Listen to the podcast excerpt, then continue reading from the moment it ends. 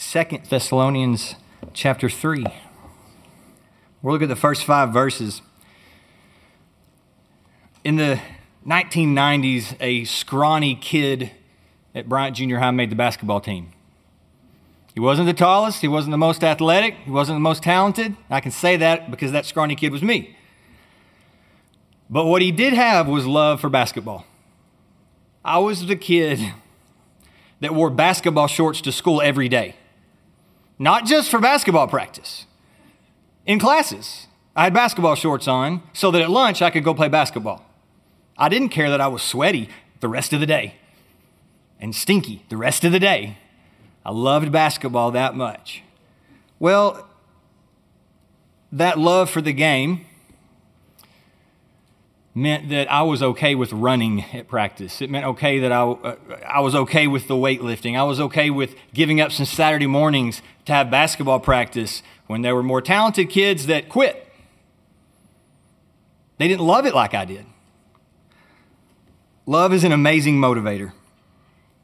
That's not the only motivator, but I think it would be right to say that love is the highest motivator. When you love something, you don't have to worry about your motives. And You don't have to worry about quitting. If we apply that to serving God, think about the religious leaders during Jesus' day. They thought they were serving God or they tried to serve God, but it became this cold and calculated checklist. They followed this list of do's and don'ts in a hypocritical fashion just in order to be seen by other people instead of obeying out of love for God. Jesus condemned them. In fact, if you read the Gospels, the harshest words Jesus ever spoke were directed towards religious leaders for their hypocrisy. Read Matthew 23 when you get a chance. He denounced them for their legalism and their hypocrisy. If you try to serve God by keeping a checklist, serve God because you want to be seen by others, not only are you not pleasing God anyway, it'll get old and it will wear you out. And when things are not easy and when things are not simple, if there's some sacrifice required, you'll quit. Think about the Thessalonian church. Things were never easy and simple for them. All they knew was persecution, ostracism, criticism. And if they were going to continue to obey, as they had done so far, the Apostle Paul knew that they would need both love and endurance. Because without love, obeying God would turn into legalism and hypocrisy. And without endurance, their obedience would have no staying power. They'd just quit. So this morning, I want us to understand that love and endurance are necessary to keep obeying God, especially during tough times. Let's look at the first five verses of Second Thessalonians chapter 3. Paul wrote, Finally, brethren, pray for us that the word of the Lord may have free course and be glorified, even as it is with you, and that we may be delivered from unreasonable and wicked men, for all men have not faith. But the Lord is faithful, who shall establish you and keep you from evil. And we have confidence in the Lord touching you that ye both do and will do the things which we command you. And the Lord direct your hearts into the love of God and into the patient waiting for Christ. These first two verses of the chapter are essentially a multi layered prayer request from Paul. He technically commands them to pray for him and his team, don't think of this as some sort of harsh command. He's not, you know, wagging his finger at them. It is Paul's desire uh, that they pray for him, but it is worded as a command, and I think that is important. If we're not praying for one another, we are neglecting a responsibility that we have. Neglecting prayer is disobedient. So pray for one another. It's also something to take comfort in here that the great apostle Paul, arguably the best missionary, the greatest missionary the world has ever seen, he requested prayer for himself. There is no believer in the world who is so mature, so, so blameless, so bold, so together that he or she doesn't need prayer. We need to pray for our brothers and sisters. Pray for one another. I mentioned this was this multi layered prayer request, though. So, as, as Paul desired them to pray for him and his missionary team, there, there's two results or two outcomes. And notice the first one has to do with the gospel. He said that he said, pray for us that the word of the Lord may have free course. That the word of the Lord may have free course. Your translation may say speed ahead or speed rapidly instead of free course here. And it's, it's a great translation because this was actually an athletic word. It literally meant to run. This is a running word. It was used when Peter and John ran to the tomb on resurrection morning because the women told them somebody has stolen the body of Jesus. So Peter and John ran to the tomb. It's this same word. And that's that's Paul's desire for the gospel message or for the word of the Lord. He, he desires it to be able to run quickly through the world. And as it spreads, as it runs, the hopeful result is that it will be glorified. Or your translation may say, be honored. This simply means that when people hear the message, they would believe it and then praise it, glorify it, honor it for what it is. The message of Jesus Christ is God's message of salvation. It's a praiseworthy message. We'll come back to the end of verse 1 in just a minute. But let's look at the, into verse 2. We see this sort of second layer of the prayer request or the second outcome. And it specifically involves Paul and his missionary team. He wants them to pray so that we may be delivered from unreasonable and wicked men. Paul's not describing two different groups of people here, wicked and unreasonable. They work together. Wicked is just your common word for evil or bad or wicked, but unreasonable is not as common. The word literally means out of place. It's something that's not where it ought to be. The only other two times in the New Testament it was used by Luke, and they're kind of interesting places they were used. You remember when Jesus was crucified and there were two thieves on either side of him? One of the thieves used this word to proclaim Jesus' innocence. He said, We receive the due reward of our deeds, but this man, speaking of Jesus, hath done nothing amiss. He's done nothing out of place. He's, he's done nothing wrong. And the other time that Luke used this word was late in the book of Acts. You remember the story where Paul was bitten by a venomous snake? And everybody assumed he's either going to swell up like, you know, somebody that ate shellfish they're allergic to, or, or maybe just drop over dead. But Luke wrote that no harm came to him. Nothing out of place happened to him. No, nothing out of the ordinary happened to Paul, even though a viper bit him. That's the idea of this word. Is someone who's out of place uh, not where they're supposed to be. So here, these are opponents of the gospel who we could say they're out of place spiritually, ethically, morally. They are not where God wants them to be. Not to mix terminologies, but they were lost. Pun intended. People who are wicked and unreasonable, who are wicked and out of place spiritually, they work to hinder the gospel and hurt those who spread it, and that still happens today. Still does. Paul prayed that he and his missionary team would be delivered from people like that. So there's, there's a couple of things I want to point out about this prayer request because it's, it's pretty fascinating when we, when we know some just overarching teachings of the Bible and also know about Paul and he's asking that they be delivered from these sorts of people. Well, first of all, when we're persecuted for Christ's sake, we're blessed. Jesus taught that. In the Sermon on the Mount, Jesus said, Blessed are those who are persecuted for righteousness' sake, for theirs is the kingdom of heaven. He went on to say, Blessed are you when others revile you and persecute you and utter all kinds of evil against you falsely on my account. Jesus said, Rejoice and be glad for your reward is great in heaven, for so they persecuted the prophets who were before you. So we understand that physical persecution can actually result in spiritual blessings.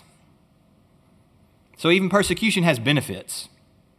And secondly, it's this prayer request is interesting because of what we know about Paul. Was he a fair weather missionary? Was he a coward? Was Paul one of those guys that quit when it got tough? Not at all. And they knew that. When he was beaten and in, imprisoned in Philippi, what did he do once he was released? He marched straight to Thessalonica and started preaching the gospel there. When the Jews, uh, when the unbelieving Jews kicked him out of the synagogue and stirred up a mob of people against the Christians in the city, and Paul had to be snuck out of town for his safety, did he quit? No, he marched straight to Berea and he started preaching there. Persecution never stopped Paul from preaching. But with all of that being said, it was still not wrong for Paul and the Thessalonians to petition God for deliverance from the enemies of the gospel. Just think from a very logical standpoint. If Paul were imprisoned, there's only so much he can do from prison.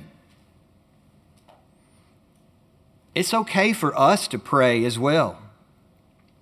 For God to rescue us from those who would do us harm, for those who would do our church harm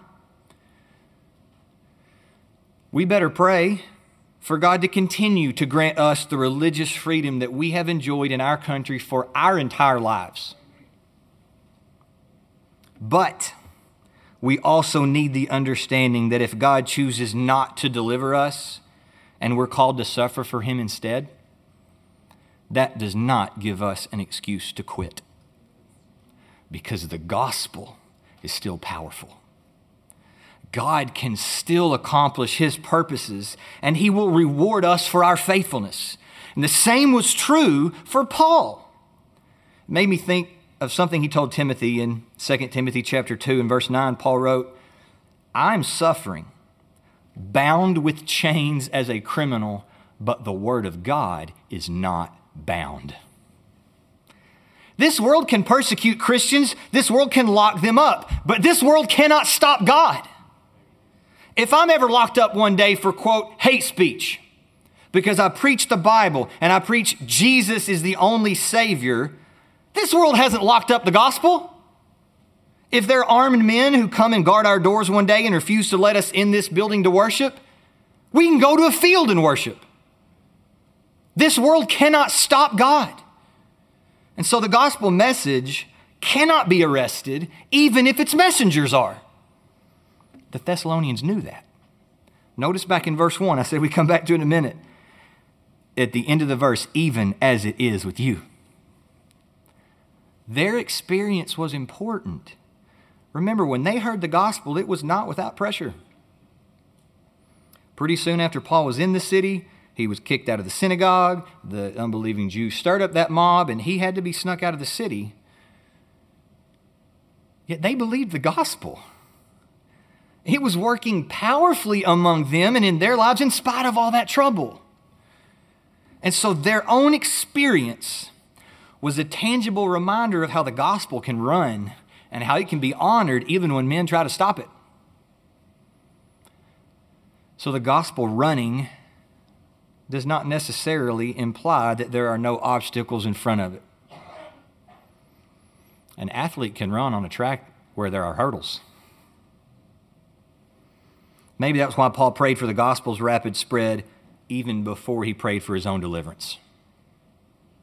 The first result was that the gospel spread. Next, pray that we're delivered.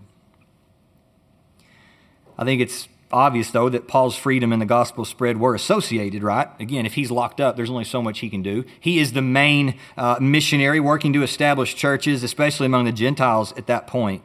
But even if he were arrested, because not every man has faith, God's work wouldn't stop. Which leads us into verse 3, which is a great verse.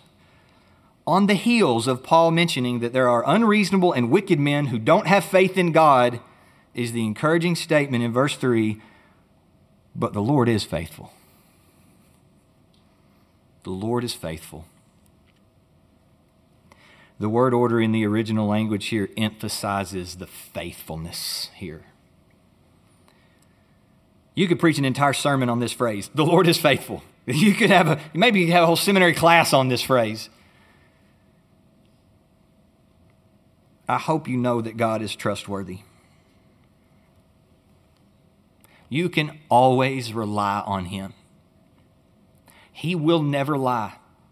It's not possible for God to lie, the Bible says. He will never let you down. He will never forget what he said. He will never lack the power to follow through with a promise he's made. He is faithful. When we had our Thanksgiving testimonial service this past Tuesday, I think this sort of turned out to be the theme. We had quite a few people who shared, and uh, it was, it was a blessing. And of all the people who shared, there were not two stories the same. Not, not one of us ha- have the identical backstory that brought us here. We have different backgrounds, different experiences, different failures, different triumphs, but the one thread running through all our lives is that God is faithful. And in this context specifically, the Lord's faithfulness uh, would result in two things for the Thessalonians. Notice he says, The Lord is faithful in verse 3 who shall establish you. Look back at verse 17 of chapter 2, and you'll see the same word. This word for establish. Your translation may say established or strengthened or something along those lines. This was that word that described how a rainbow was suspended in midair, but it seemed to be supported by some invisible force there. I've never seen a rainbow crash to the ground. So even though it's just spreading across the sky, there's some strength to it there. There's some there's something that's supporting it. And it, when it was applied to people, it meant they were committed, they were steadfast, they were stronger, they were more determined. So think about this. Paul closed chapter 2 by praying for God to strengthen this church. And now in verse 3, he reminds them that God will be faithful to do that. God will strengthen you all because he's faithful. You know, sometimes we use this phrase unanswered prayers. I know what we mean by that, so I'm not being picky on the terminology. But technically, God answers every prayer. Sometimes the answer is just no. Sometimes the answer is not right now. But if you ask God to strengthen you spiritually, to establish you, to help you be a more committed servant for Him and for our church as a whole, that's a prayer that He will always say yes to. He's faithful. Do you think God wouldn't strengthen us to serve Him better if we humbly ask for that? And the second aspect about God's faithfulness here, Paul says at the end of the verse, He will keep you from evil. Really? Is that true? Do bad things not happen to Christians? Be honest, that doesn't seem correct on the surface.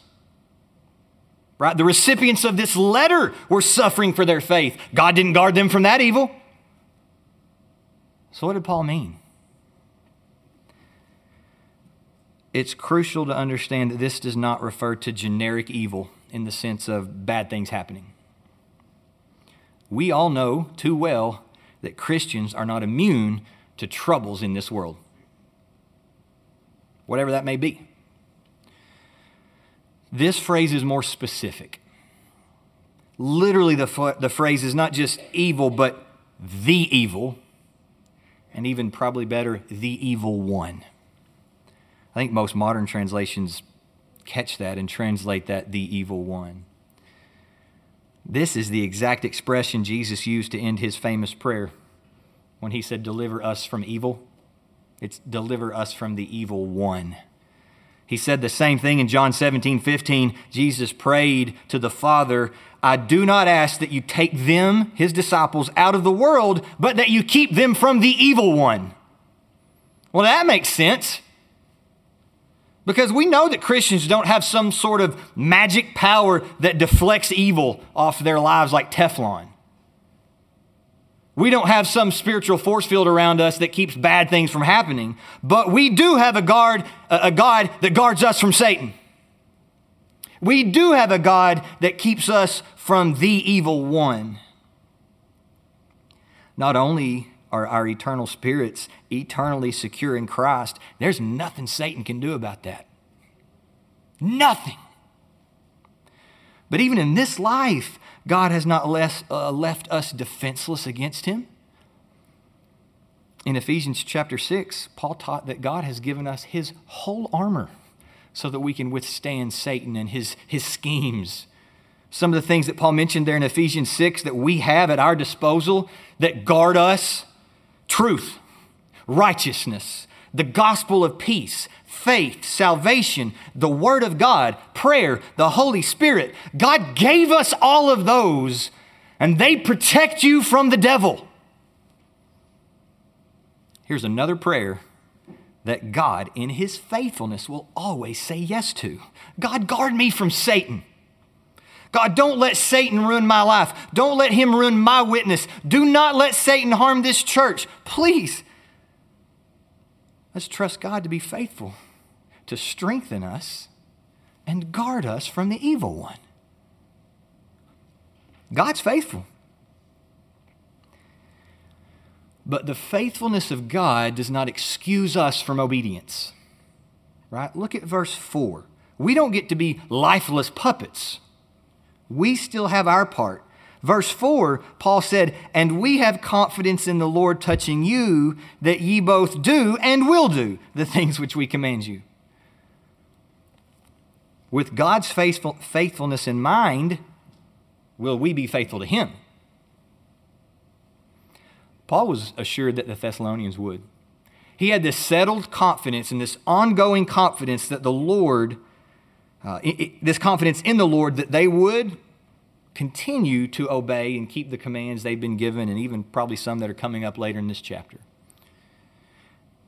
And this, this is an interesting thought I had studying this sermon that this Paul's confidence, you can sort of look at that from two perspectives. And from Paul's point of view, this confidence in their obedience would help him. It, it, would help his zeal for his ministry. And I think it's very similar to the first letter. You remember he sent Timothy to check on these believers, to make sure they were still serving, to see how they were doing, because they were suffering persecution. And when Timothy returned with a good report, oh man, he, he had a renewed zeal for his work for the Lord because of their faithfulness and their obedience. That's, that's natural. Of course, their obedience would encourage him. It, it does a preacher's heart good to know that the people are spiritually growing, that they're faithfully following what he has taught them from God's word. Paul was no different. So, this confidence would, would help him, but also wouldn't it help the Thessalonians? from their perspective, would it not make them feel good and, and provide some positive motivation to know that, you know, Paul believes in us? Paul, Paul has an expectation that, we're, that we'll be able to keep on. What if a terrible football team was going to play a powerhouse and their coach said, Guys, I'm confident y'all are going to get whipped this weekend, but let's go play hard? What is that lack of confidence going to do for their team's motivation? It's going to deflate like a balloon, right? Coach Thornton doesn't even believe in us. You know, what's the point? I'm not implying Paul was using what we call coach speak um, to, to try and pump them up in a phony manner, even though he knew it was really unrealistic. It, it's not like that, but it is godly encouragement for them. It's positive feedback for their current obedience, confidence in their continued obedience. I think sometimes pastors can get so focused on, I don't know, maybe fixing problems or dealing with issues or, or worrying about issues that aren't even issues, or that they neglect to praise the people and commend them for the obedience that they are doing. And I don't want to be a pastor like that. So I want to say to North Bryant that I'm impressed. I'm impressed with your past obedience. Your love and your generosity, your hunger for God's word. There's so many things about this congregation that are praiseworthy, and it encourages me. And like Paul, I'm also confident in your future obedience.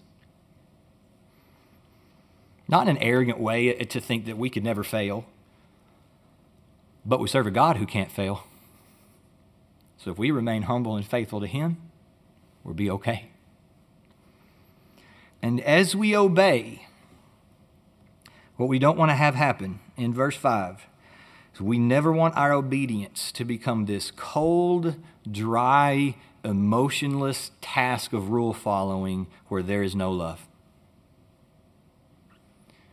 We don't want our, our service for God, we don't want our worship services to morph into this legalistic, ritualistic thing that lacks love, where we become like those first century Jews during Jesus' day.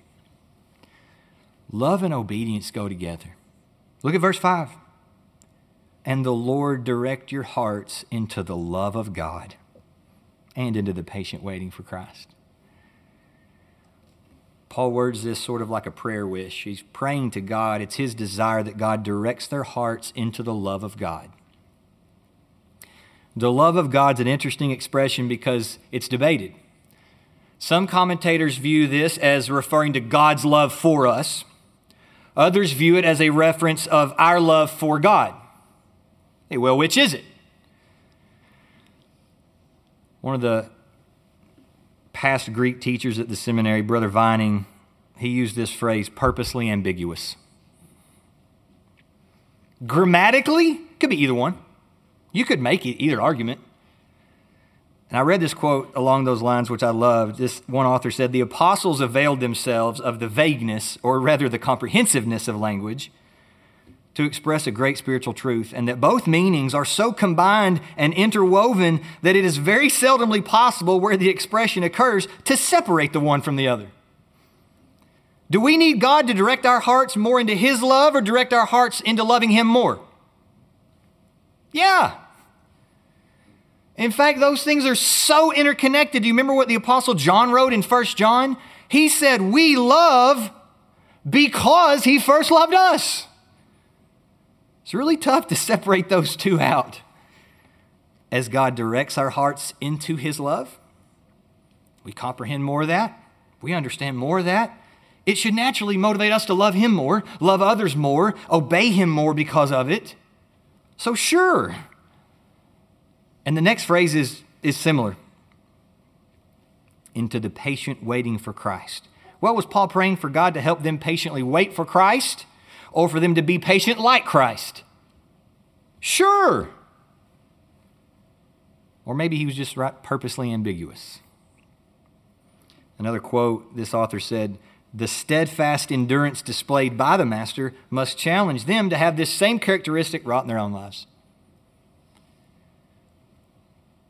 A better English word for patience here would be steadfastness, endurance, or perseverance. Because this word patience did not describe someone who could sit in a waiting room and not be anxious. It, this was not passive waiting around, but it's that word that meant to bear up under the load. It's, it's the enduring word, and perseverance and steadfastness. So you think about that.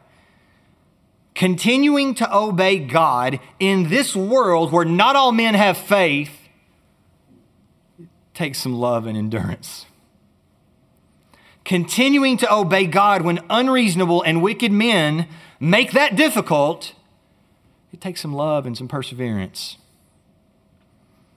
If you don't love God and you don't have some Christ like endurance, don't be surprised when you give up. Don't be surprised when you quit when you face difficulties. Don't be surprised when you stop coming to church. Don't be surprised when you stop reading your Bible. Don't be surprised when you stop serving when things aren't easy without any love and without any endurance. Paul didn't want that for the Thessalonians, not in their own lives, not as a church. And this wasn't just some empty wish, right? Because they were already being persecuted. So Paul prays for this persecuted group of people to have some love and endurance, that God would direct them into that so that they would be faithful to the God who was always faithful to them. They had some good examples to look to, didn't they? Paul's a pretty good example of continuing to serve out of love and endurance even when things get tough. Paul never stopped. Persecutions never stopped him. He loved God, he loved the gospel, he loved others enough to just keep going. I pray that we'll do the same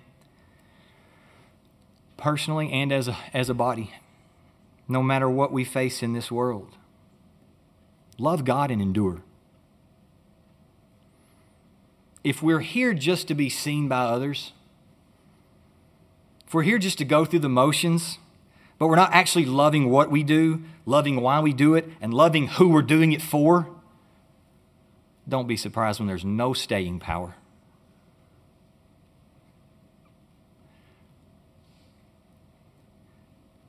Thank God that Jesus Christ did not quit when it got tough.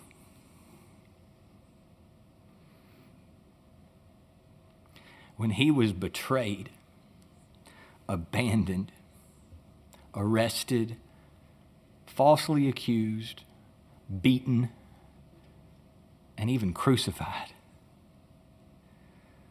He didn't quit. Why? He didn't deserve any of that. Love and endurance. He loved the Father and he loved you enough to persevere he displayed the endurance necessary to face everything that was unjustly thrown his way, and he did it for you, which again goes back to the statement the Lord is faithful.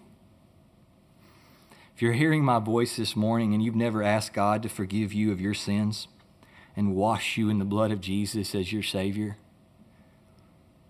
I'm praying that you'll do that this morning. Jesus died for you. He loves you. He endured for you, and He is faithful to you. If you ask Him to save you, He will say yes.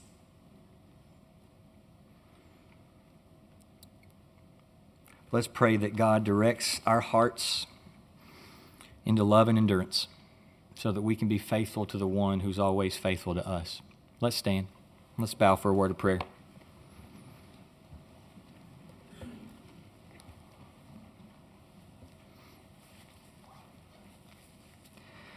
Father, thank you so much for your faithfulness. I pray that you'll direct our hearts into your love and into Christ like endurance. I pray that the gospel spreads rapidly throughout this world. I pray that you'll deliver your people from wicked and unreasonable men. I pray that we'll have the courage, even if that's not your plan, to keep going and keep serving. Lord, establish us. Strengthen us. Guard us from Satan, Lord. We ask all these things in Jesus' name. Amen.